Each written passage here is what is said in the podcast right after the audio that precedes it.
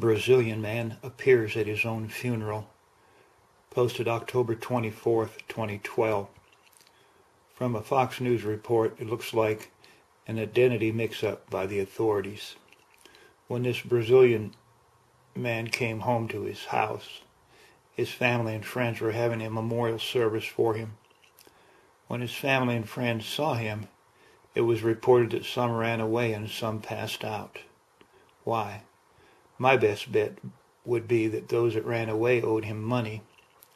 Those that fainted probably were waiting for his insurance inheritance money. Think about the poor guy having to return his insurance money. How about the other victim having to go through two funerals? How would your friends and family react if you showed up at your own funeral? The Bible says Jesus has gone to prepare a place for us in heaven. Jesus will not run out on us or pass out